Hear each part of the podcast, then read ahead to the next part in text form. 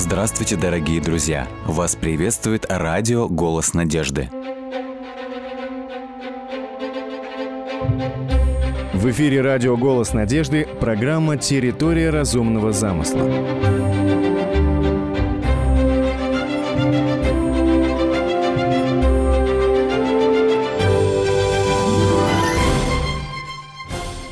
Когда мы читаем первую главу книги «Бытие», нельзя не заметить, что сотворение человека различными способами выделено от предыдущих этапов творения. Во-первых, в отличие от других творений, человек был создан в самом конце. Человек – это кульминация, это венец творения. Предыдущие этапы начинаются со слов «И сказал Бог». И только при сотворении человека в тексте появляется множественное число «сотворим человека по образу нашему». То есть появляется намек на некий особый совет божественных личностей, которые вместе участвуют в создании человека. О других формах жизни Бог говорит «да произведет вода, да произведет земля душу живую». И только о человеке сказано, что Господь Бог непосредственно своими руками изваял, вылепил, как сказано в тексте человека, из праха земного и лично вдохнул в лицо его дыхание жизни.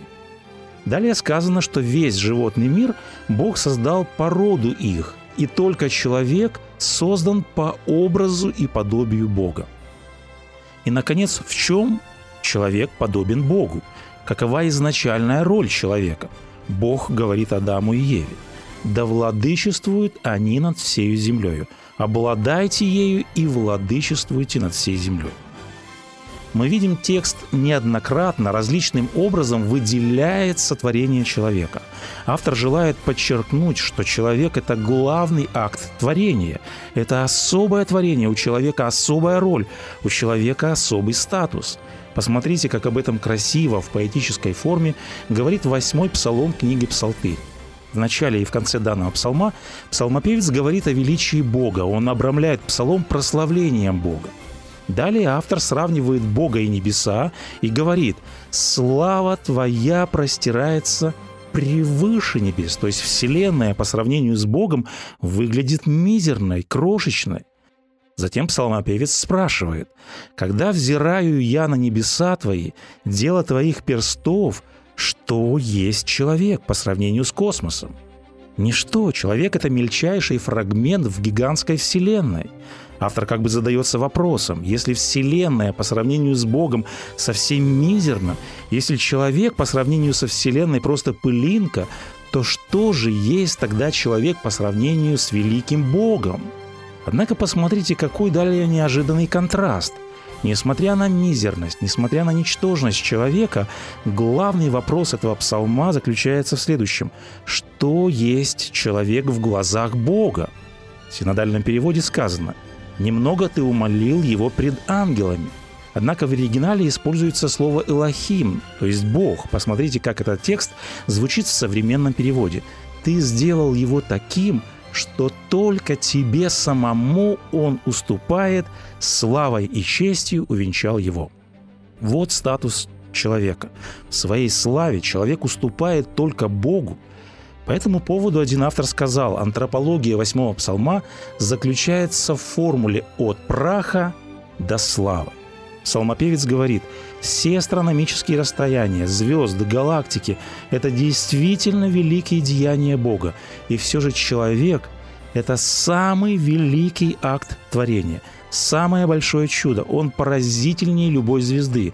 По величине и славе человек уступает только Господу Богу все предшествующие труды Бога, все константы, размеры, все свойства Земли, все это было приспособлено исключительно для того, чтобы мог существовать человек, для того, чтобы могла существовать жизнь.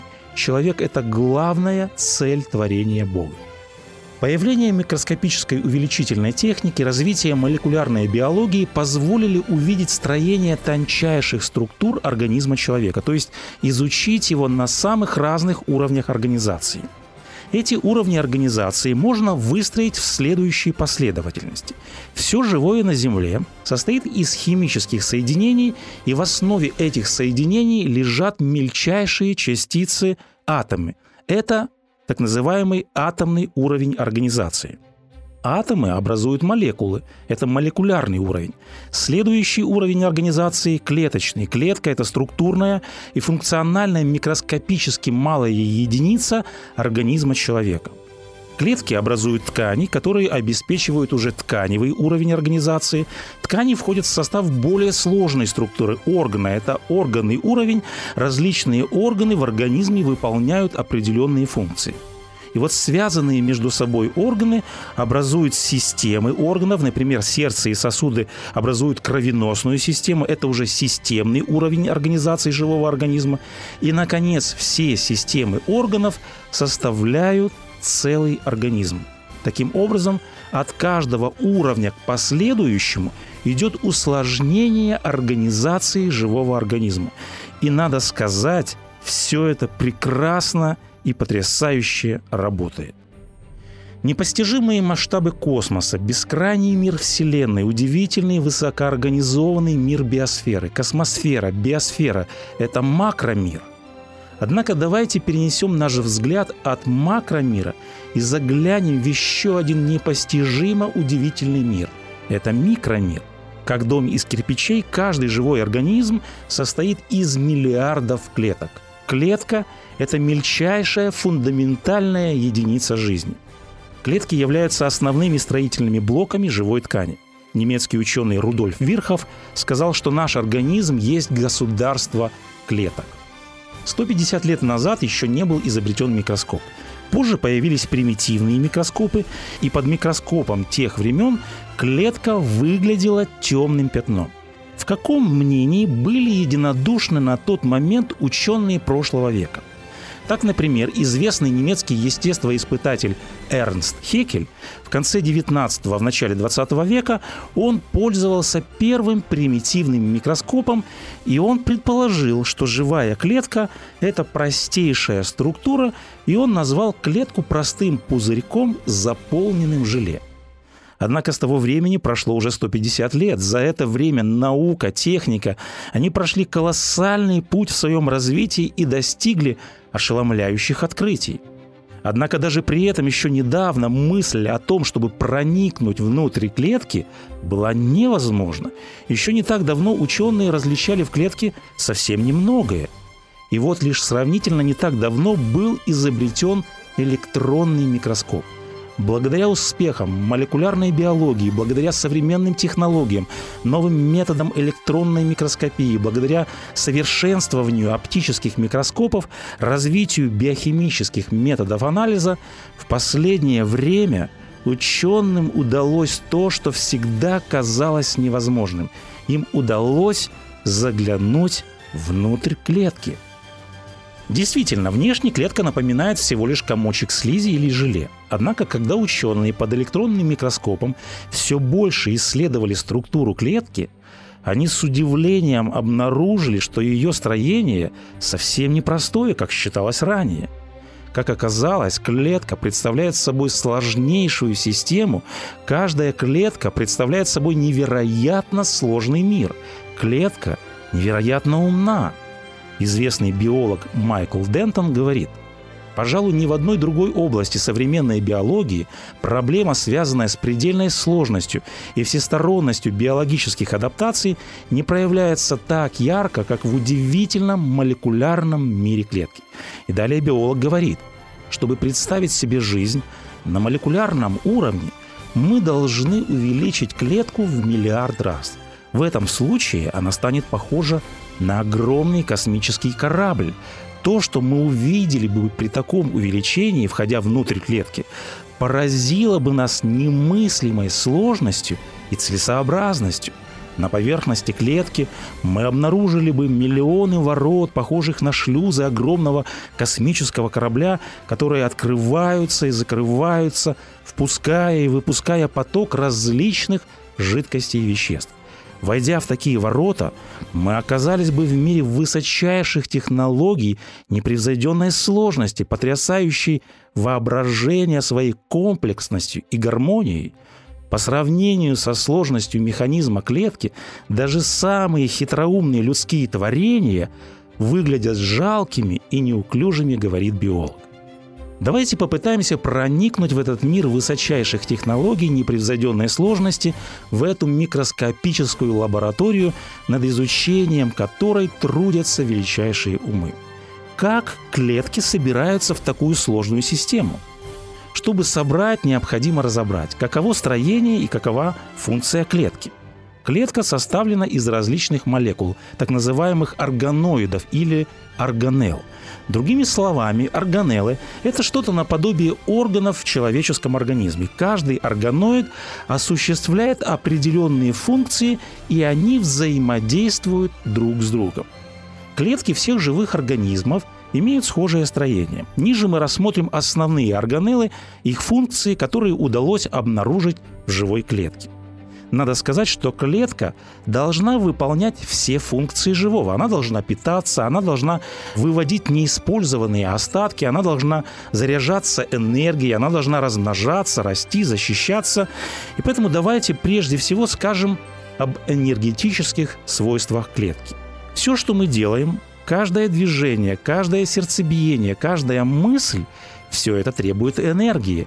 Для деятельности клетки необходима энергия. Как клетка получает энергию? Господь Бог при сотворении наделил наш организм удивительным свойством. Потребляемая нами пища преобразовывается в энергию, которая необходима для функционирования клеток. Но как это происходит? На данном этапе давайте проследим, как разрешается одна из множества сложных задач в мире высочайших технологий в мире клетки – во время усвоения пищи организм разлагает углеводороды из еды на разные молекулы сахара. Одна из таких молекул, глюкоза, это главный источник энергии нашего тела. Сразу после приема пищи глюкоза всасывается в кровь. И чтобы стать топливом для клетки, глюкоза должна проникнуть в клетки. Но каким образом? От окружающей среды клетку отделяет оболочка. Эта оболочка превращает клетку в относительно замкнутую систему. На поверхности клеток можно разглядеть миллион, если можно так сказать, ворот. Их можно сравнить с шлюзами огромного космического корабля, и эти шлюзы открываются и закрываются. Какую роль играют эти шлюзы? Это пропускные пункты. Они непрерывно впускают и выпускают поток различных веществ. Следует сказать, что глюкоза не может просто так проникнуть в клетку. Что происходит на так называемом пропускном пункте оболочки клетки? Когда такая большая молекула, такой крупный груз, как глюкоза, подходит, эти пропускные пункты, они требуют специальный ключ. Как глюкоза может быть допущена внутрь клетки? Поджелудочной железой вырабатывается инсулин. Какую функцию, какую роль играет инсулин?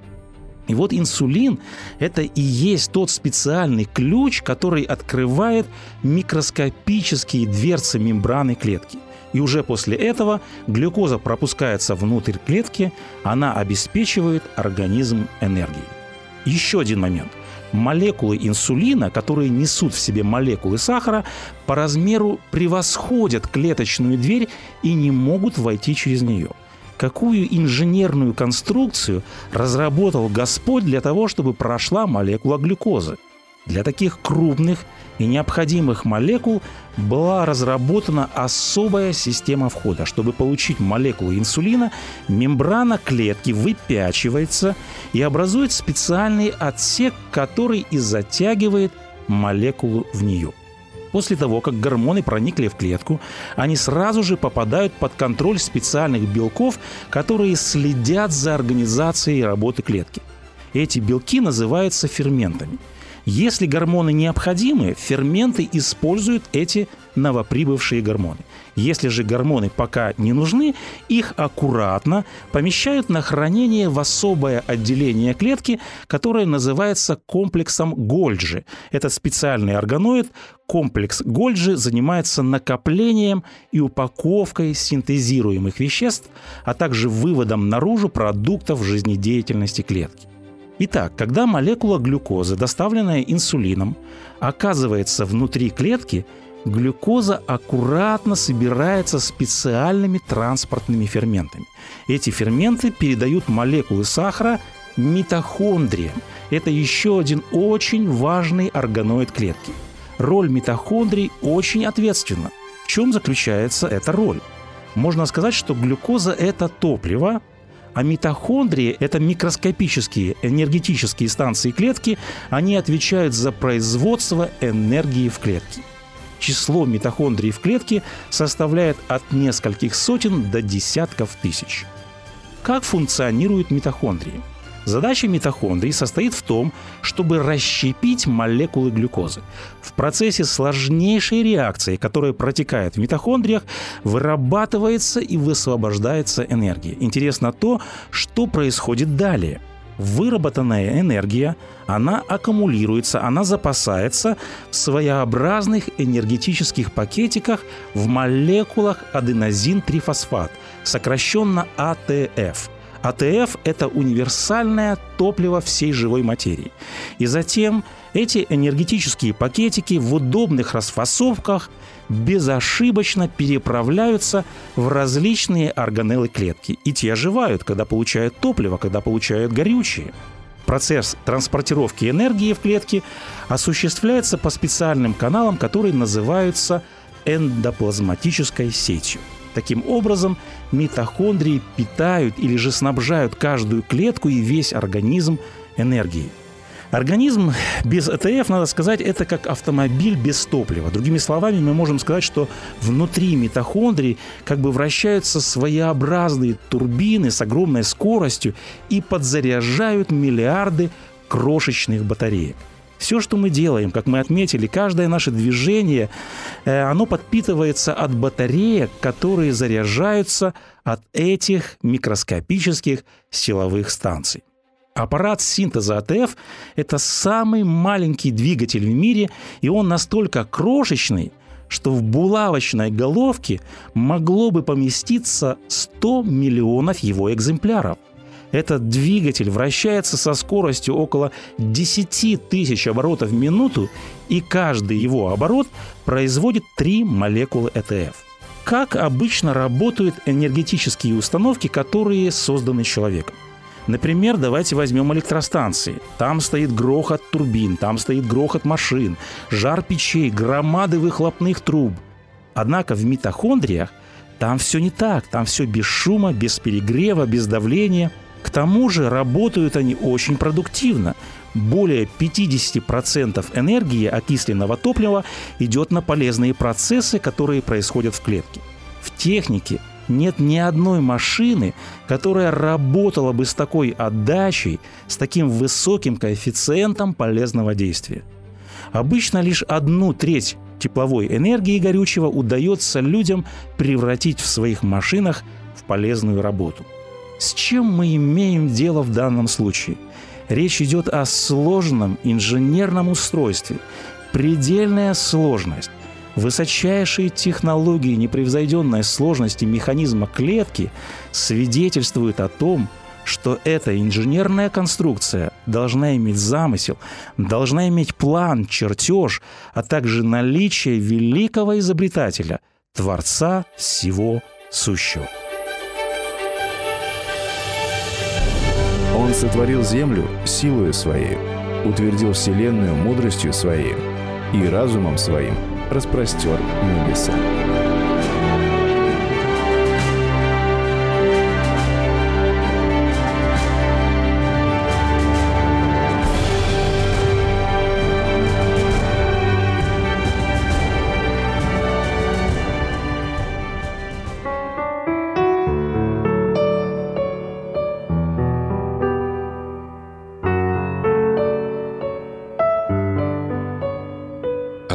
Отвергающий меня и не принимающий слов моих, имеет судью себе. Слово, которое я говорил, оно будет судить его в последний день.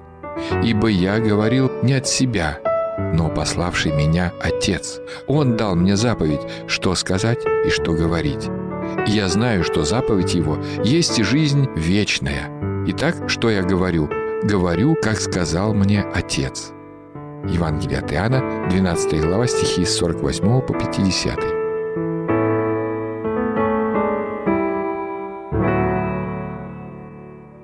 Удивить жителей восточной столицы хоть какой-нибудь историей было невозможно.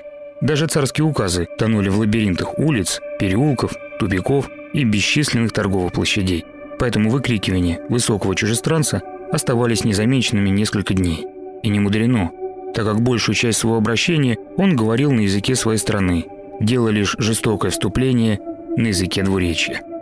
Его сочли бы сумасшедшим бродягой, если бы не впечатляющего вида внешность, которая перебивала своей яркостью слова, тонувшие в гуле большого города. Лицо и все участки тела, которые не закрывали на палящем солнце, были обожжены при неизвестных обстоятельствах и вызывали у собеседников оторопь и страх перед неизвестной стихией, так искалечившей человека. Нашлись люди, способные перевести его пламенную речь, и по городу, подобно пожару, поползли слухи, предвещающие смерть. Масло в огонь человеческих пересудов и новостей добавили торговцы, вернувшиеся с Запада, ведущие свои дела с приморскими городами. Когда история обросла подробностями, то посмотреть и послушать диковинного рассказчика начал стекаться местный люд. Оказалось, что это пророк с юго-западных земель, посланный своим богом для проповеди осуждения на смерть всех жителей столицы. Он самовольно отказался от этого бремени и бежал на корабле.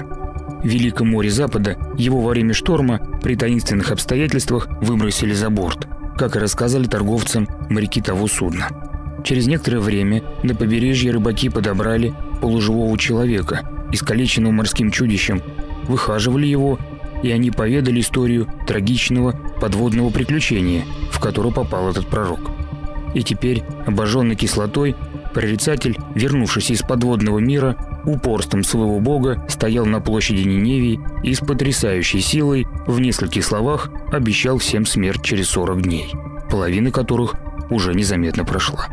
Забыть это быстро не получалось так как его опаленное лицо быстро напомнило древнюю легенду о сожженных заживо городах на Мертвом море юго-запада. Решающим событием стали слухи, которые запоздало попали в царский дворец, где во всех подробностях предстали пред царем, породив в нем такой ужас, что даже разнеженные комфортом вельможи с содержимостью отшельников бросились менять быт и порядок всей империи. На сороковой день пророк публично закончил свою весть, предостережение и удалился на одну из гор, чтобы самому избежать небесного возмездия. Книга Ионы, глава 3. С вами был Александр Медведков.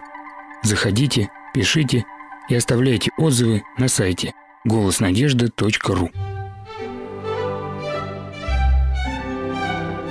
Среди покрытых кустистой зеленью холмов Германии и темных глубоких вод реки Майн был рожден человек по имени Иоганн Вольфганг – чья фамилия Гёте в те далекие годы еще не имела мировой известности. Теперь же каждый школьник зачитывает на память лесного царя балладу великого писателя и поэта Иоганна Вольфганга Гёте. А цитаты его произведений постоянно звучат у людей на слуху. В любой библиотеке или книжном магазине можно познакомиться с творениями этого человека, можно увидеть и вникнуть в тот дар, который он желал передать этому миру. Но что нам известно о нем как о личности – и есть ли возможность хоть краешком глаза взглянуть на его душу, чувства и мысли. А вы знали, что Иоганн очень любил цветы? Помимо остальных цветов, поэт и мыслитель поистине души не чаял в маленьких хрупких фиалках. И у него был весьма интересный способ их разведения.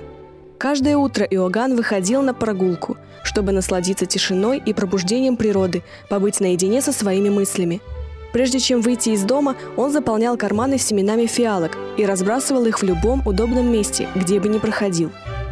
Шло время, и все тропинки, уголки и поляны немецкого городка Веймара были усеяны голубыми бархатистыми фиалками. Можно себе только представить, как радовали взгляд прохожих эти прекрасные цветы. Будет ли уместным сказать, что люди могли видеть в маленьких голубых лепестках цветов крупицу души этого великого человека? Находя радость в любимом деле для себя, он намеренно или не намеренно делился этой радостью и с другими. Есть ли в вашей жизни то, что дорого вашему сердцу? То, что вы любите, что приносит вам радость и удовольствие? Может, это творчество, наука или абсолютно любое хобби. Делитесь ли вы этим с окружающими? Приносит ли это радость не только вам, но и всем людям вокруг вас? Иисус однажды сказал, когда зажигает светильник, не под сосуд его ставят, но на подставку, и он светит всем в доме. Пусть и ваш свет людям светит. Услышать мысли, мнения и творчество самых разных людей, великих и невеликих, а также поделиться своей радостью или тем, что лежит на душе, вы можете на сайте голоснадежды.ру.